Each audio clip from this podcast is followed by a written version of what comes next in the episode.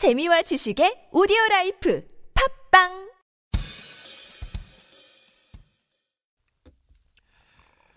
안녕하십니까 신호법률사무소의 김용대 변호사입니다. 김용대 변호사의 무법 천지 그 이번 주제는 음, 상가 건물 임대차 보호법의 권리금에 대해서 간략하게 알아보도록 하겠습니다.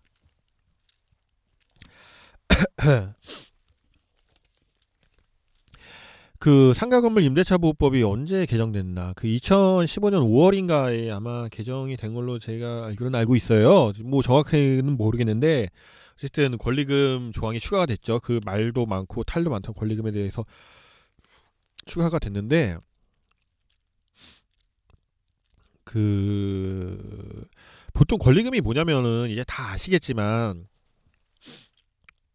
상가 같은 경우는 이제 임차인이 그 임대인과 임대차 계약을 체결한 후 식당 같은 거나 운영을 하잖아요. 예를 들어서 뭐 운영하려면 뭐 예를 들어서 뭐 중국집이다. 중국집을 운영하려면 인테리어를 엄청 하잖아요. 뭐 인테리어 비용이 뭐 한두 푼도 아니고 인테리어를 공사를 하고 거기서 뭐 장사를 잘해요. 그러면 그 손님이 굉장히 많아져. 손님이 막 상권이 형성되고 막 이래요. 진짜 맛있는 집 같은 경우는 진짜 뭐 싸고 맛있는 집 같은 경우는 순식간에 상권이 형성되죠. 그렇게 상권이 형성되고 이제 장사를 하다가 소위 말 팔고 간다고 하죠. 가게를 팔고 간다. 이게 참 이제 어 임대인의 입장에선 입장 이, 이해가 안 가는 거죠. 아니 이 건물은 내 건데 왜 자기들이 팔고 간다고 하지? 하는데 어쨌든 이런 걸 팔고 가죠. 이런 인테리어라든지 이렇게 여러 가지 어 중국집이라든지 이런 거 팔고 가면 거기서 이제 새로운 임차인은 임대인과 뭐 별도로 보증금이라든지 차임 계약을 하고 또 임차인에게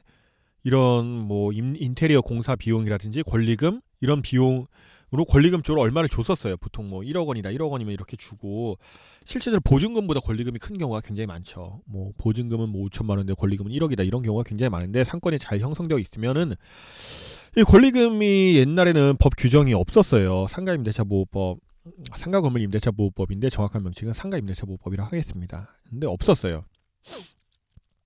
그래서 법 규정이 없으니까 이거에 대해서 맨날 싸우는 거예요. 임대인은 어? 임대인이 예를 들어서 임차인이 새로운 임차인으로부터 권리금을 받기 전에 임대차 계약을 해지를 요구하는 거예요. 임차인이 장사를 잘 하고 있는데 어 이번에 계약 종료가 됐어. 그럼 나가래. 나가래요. 그러면 임차인은 인테리어 비용이 얼마인데 1억 원인데 그걸 내가 당장 나가? 그럼 손해 보는 거 아니야. 어? 그래서 안 된다. 못, 못 나간다라고 버티는 거고 그리고 임차인은 내가 권리 여기 인테리어 비용이 1억을 썼는데 그럼 네가 물어내라 임대인한테. 그러는 거고. 임대인은 아 내가 왜 물어내? 내가 어? 법에도 없는 걸 내가 왜 물어내냐? 이렇게 하면서 서로 다투는 경우가 굉장히 많았죠. 이렇게 소송까지도 많았고. 그래서 뭐 여기 권리금 반환 청구 뭐 임차인이 임대인에게 권리금 반환 청구를 했었는데 이게 법 규정에도 없으니까 굉장히 문제가 많이 됐었죠. 그래서 요거에 대해서 판례는 법 개정 전에는 음, 권리금이란 거는 영업용 건물의 임대차에 수반되어 행하여지는 권리금의 지급은 임대차 계약의 내용을 이루는 것은 아니고 권리금 자체는 거기에 영업시설, 비품 등 유형물이나 거래처, 신용 영업상의 노하우 또는 점포 위치에 따른 영업상의 이점 등 무형의 재산의 가치의 양도 또는 일정 기간 동안의 이용 대가라고 볼 것이다라고 판시를 해왔죠. 뭐 특별한 의미가 있는 건 아니고 어쨌든 권리금이란 거는 이렇게 음, 임대차 계약을 내용을 이루는 것은 아니지만 영업시설 비품이나 뭐 여러 가지 영업상의 이점 등을 판매하는 그런 대가다라고 했었죠. 그리고 그 상가건물 임대차 보호법 개정 전에는 임대인이 이럴 경우 들어서 임차인이 뭐 권리금을 주고 들어왔어 어쨌든. 임차인이 계속 권리금을 돌려막기 아, 돌려막기라고 하면 안 되지. 임차인이 자기가 쓴 인테리어 비용을 새로운 임차인을 받으면서 권리금을 받고 나가잖아요. 그럼 새로운 임차인은 권리금을 주고 들어왔어. 그런데 그 임대인이 임차인한테 새로 나가 나가래. 뭐 계약 기간 끝났으니까. 그럼 그 임차인은 임대인한테 권리금 반환 청구하잖아요. 이럴 때 반환 청구가 되느냐 여부에 대해서 응? 대법원 판례는 권리금이 임차인으로부터 임대인에게 지급된 경우에는 그 유형 무형의 재산적 가치 양수 또는 약정 기간 동안 이용이 유효하게 이루어진 이상 임대인은 그 권리금 반환 의무를 지지 아니한다. 어, 원칙적으로 그 임차인들 간의, 간의 권리금을 주고받은 거기 때문에 임대인은 상관이 없는 거예요. 임대인은. 어, 그러니까 임차인 권리금이란 건 원래 임대인이 받는 게 아니잖아요. 그래서 임차인들이 주고받는 거기 때문에 임대인은 권리금을 지급할 의무가 없다. 대신 간혹 가다가 임대인이 받는 경우가 있어요. 임대인이 권리금을 왜 받는지는 모르겠는데 임대인이 임대인이 권리금을 왜 받는지 모르겠어요. 저도. 근데 어쨌든 권리금이 임대인에게 지급된 경우에는 그 최초 이 권리금을 지급받으면서 약정한 기간 내가 권리금을 지급받는 대신 5년 동안 해줄게라고 약정한 이상 어 그 약정 기간은 지켜야 되고 약정을 지키지 않았다면은 그 약정을 지키지 않은 부분만큼 권리금을 반환해야 된다라는 식의 판례를 내보냈죠. 뭐 정확한 문구는 아닌데 쉽게 설명하자면 이거예요. 예를 들어 임대인이 권리금으로 1억 원을 받았다. 그리고 5, 5, 년 동안 장사를 해주기로 했어요. 근데 뭐 그 3년만 장사를 하고 뭐 어떻게 해서 나가래. 예. 근데 이럴 경우에는 이제 5분의 2가 남잖아요. 그럼 5분이면 4천만 원이에요. 4천만 원을 줘야 된다. 뭐 이게 당연한 논리 같아요. 이런 거는 당연한 논리 같고 그래 이렇게 계속 싸우고 싸우고 싸우고 하다가 이게 왜 이렇게 개정이 됐냐면은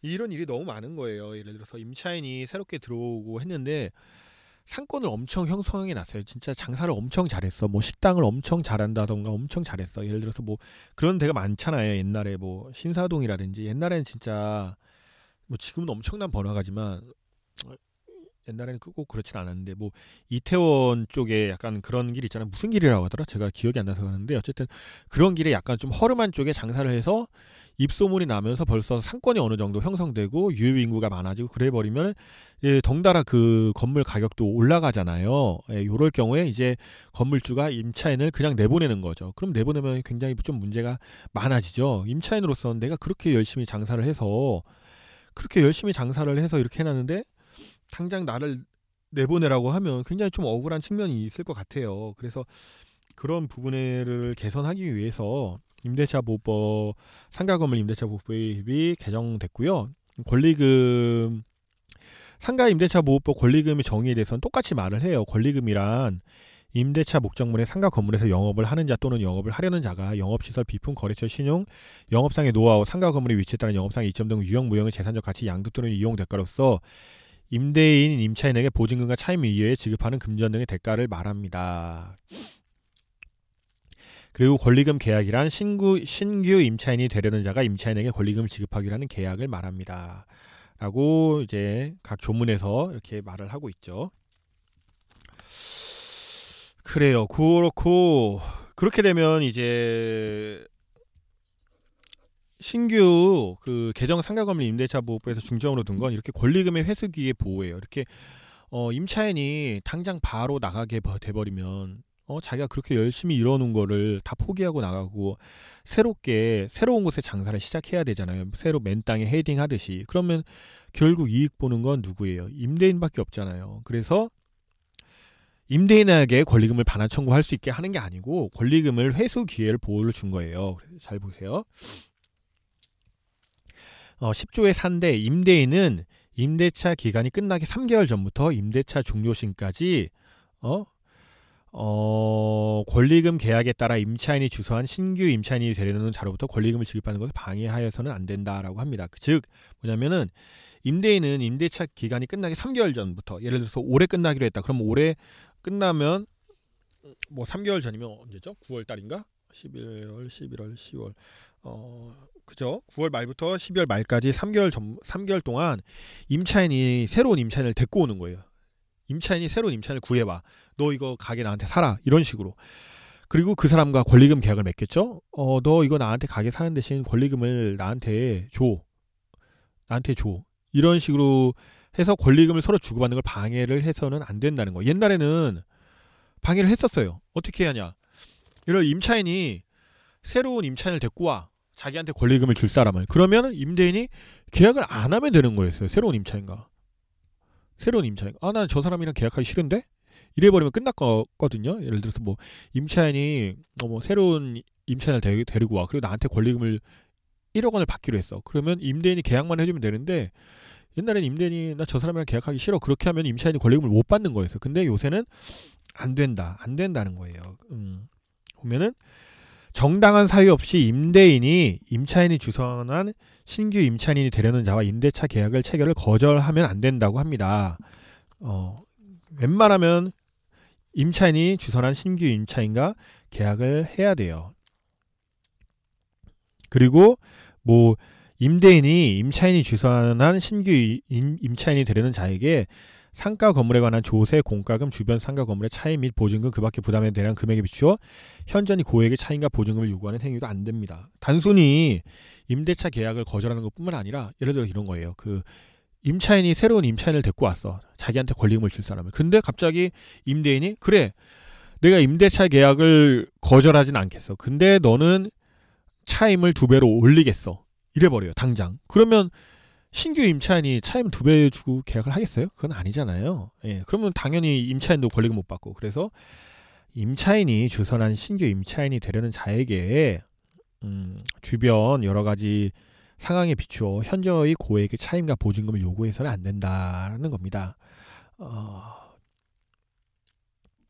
그렇게 해서 결국은 그러면은 임차인은 계약 기간 종료 3개월 전부터 계약이 종료될 때까지 권리금을 받고 싶으면 열심히 새로운 임차인을 찾아서 오셔야 돼요. 예.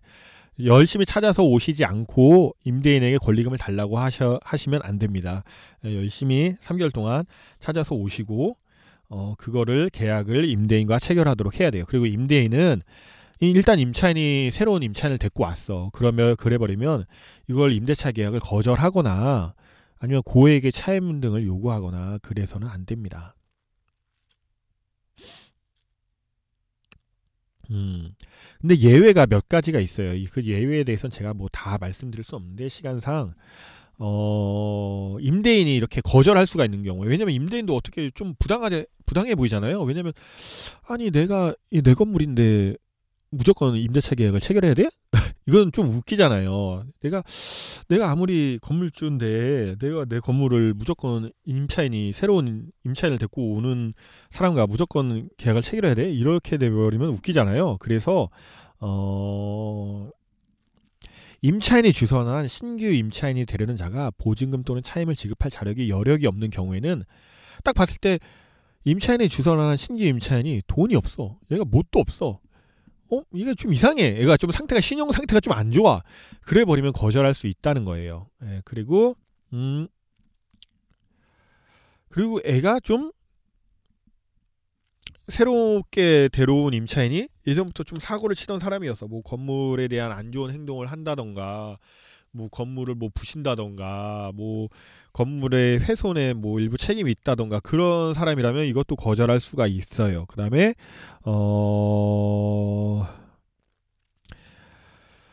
또 몇 가지가 더 있는데 임대차 목적물인 상가 건물을 1년 6개월 이상 영리 목적으로 사용하지 아니한 경우도 가능합니다. 뭐, 뭐 조문이 각 조항이 너무 많으니까 제가 요거에 대해서는 너무 이렇게 다 말씀드릴 수는 없고 예, 예 그렇습니다.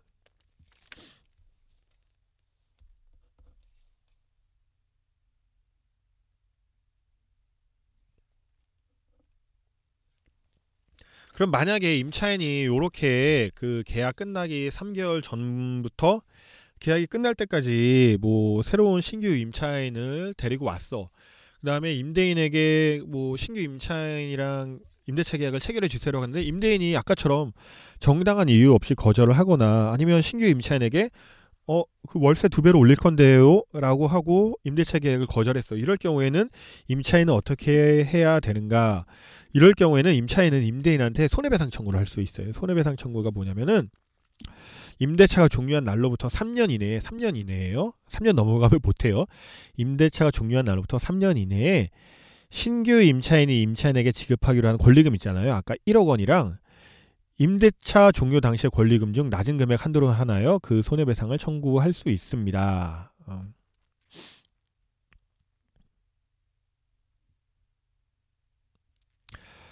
그렇죠. 임차인은 임대인에게 임대차가 종료한 날로부터 3년 이내에 신규 임차인이 임차인에게 지급하기로 한 권리금과 어, 임대차 종료 당시에 권리금 중 낮은 금액 한도로 하나의 그 손해배상을 청구를 할 수 있죠. 요거에 대해서 뭐 아직 이 제가 알기로는 이 조항을 근거로 아직까지 뭐 판례가 명시적으로 나오거나 대법원 판례가 나오거나 한 건 없을 거예요. 왜냐하면 개정이 얼마 전에 됐기 때문에 근데 이제 조만간 이 조항을 근거로 음?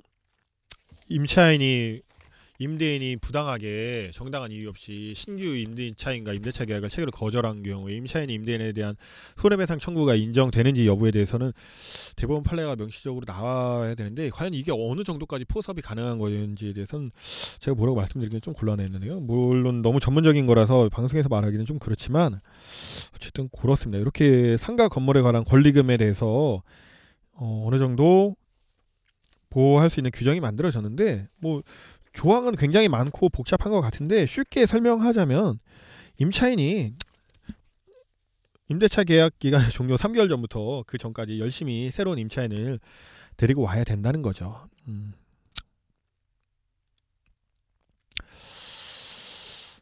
그렇습니다. 이렇게 상가 건물 권리금에 대한 이렇게 약간 좀 어떻게 보면 좀 허접하네요. 너무 이게 좀 애매해요. 이게 너무 자세하게 설명하자니 너무 전문적으로 가서 사실 뭐 들어도 어? 사실 와닿지가 않잖아요. 직접 장사를 하시는 분들이 아닌 이상 대부분 자기가 대부분 사람이란 게 자기가 직접 문제에 처해야지 그 문제에 대해서 어떤 걸 찾아보고 연구를 하고 그러는 거지 너무 전문적으로 하자니 아 너무 재미가 없어 제 방송이 너무 재미가 없다는 말이 있는데 너무 전문적으로 하면 너무 재미가 없어 그렇다고 너무 이 겉핥기 식으로 가자니 너무 내용이 좀 어떻게 보면 허접하다고도 할 수가 있어요. 굉장히 허접한 거를 굉장히 싫어하는데 그렇다고 이제 또 이제 귀한 시간에 농담 따먹기도 할 수도 없고 예, 저도 바쁜데 예, 어쨌든 이렇게 짧게 이렇게 마치고요. 다음에는 좀더 어, 유용한 정보로 찾아뵙도록 하겠습니다. 감사합니다.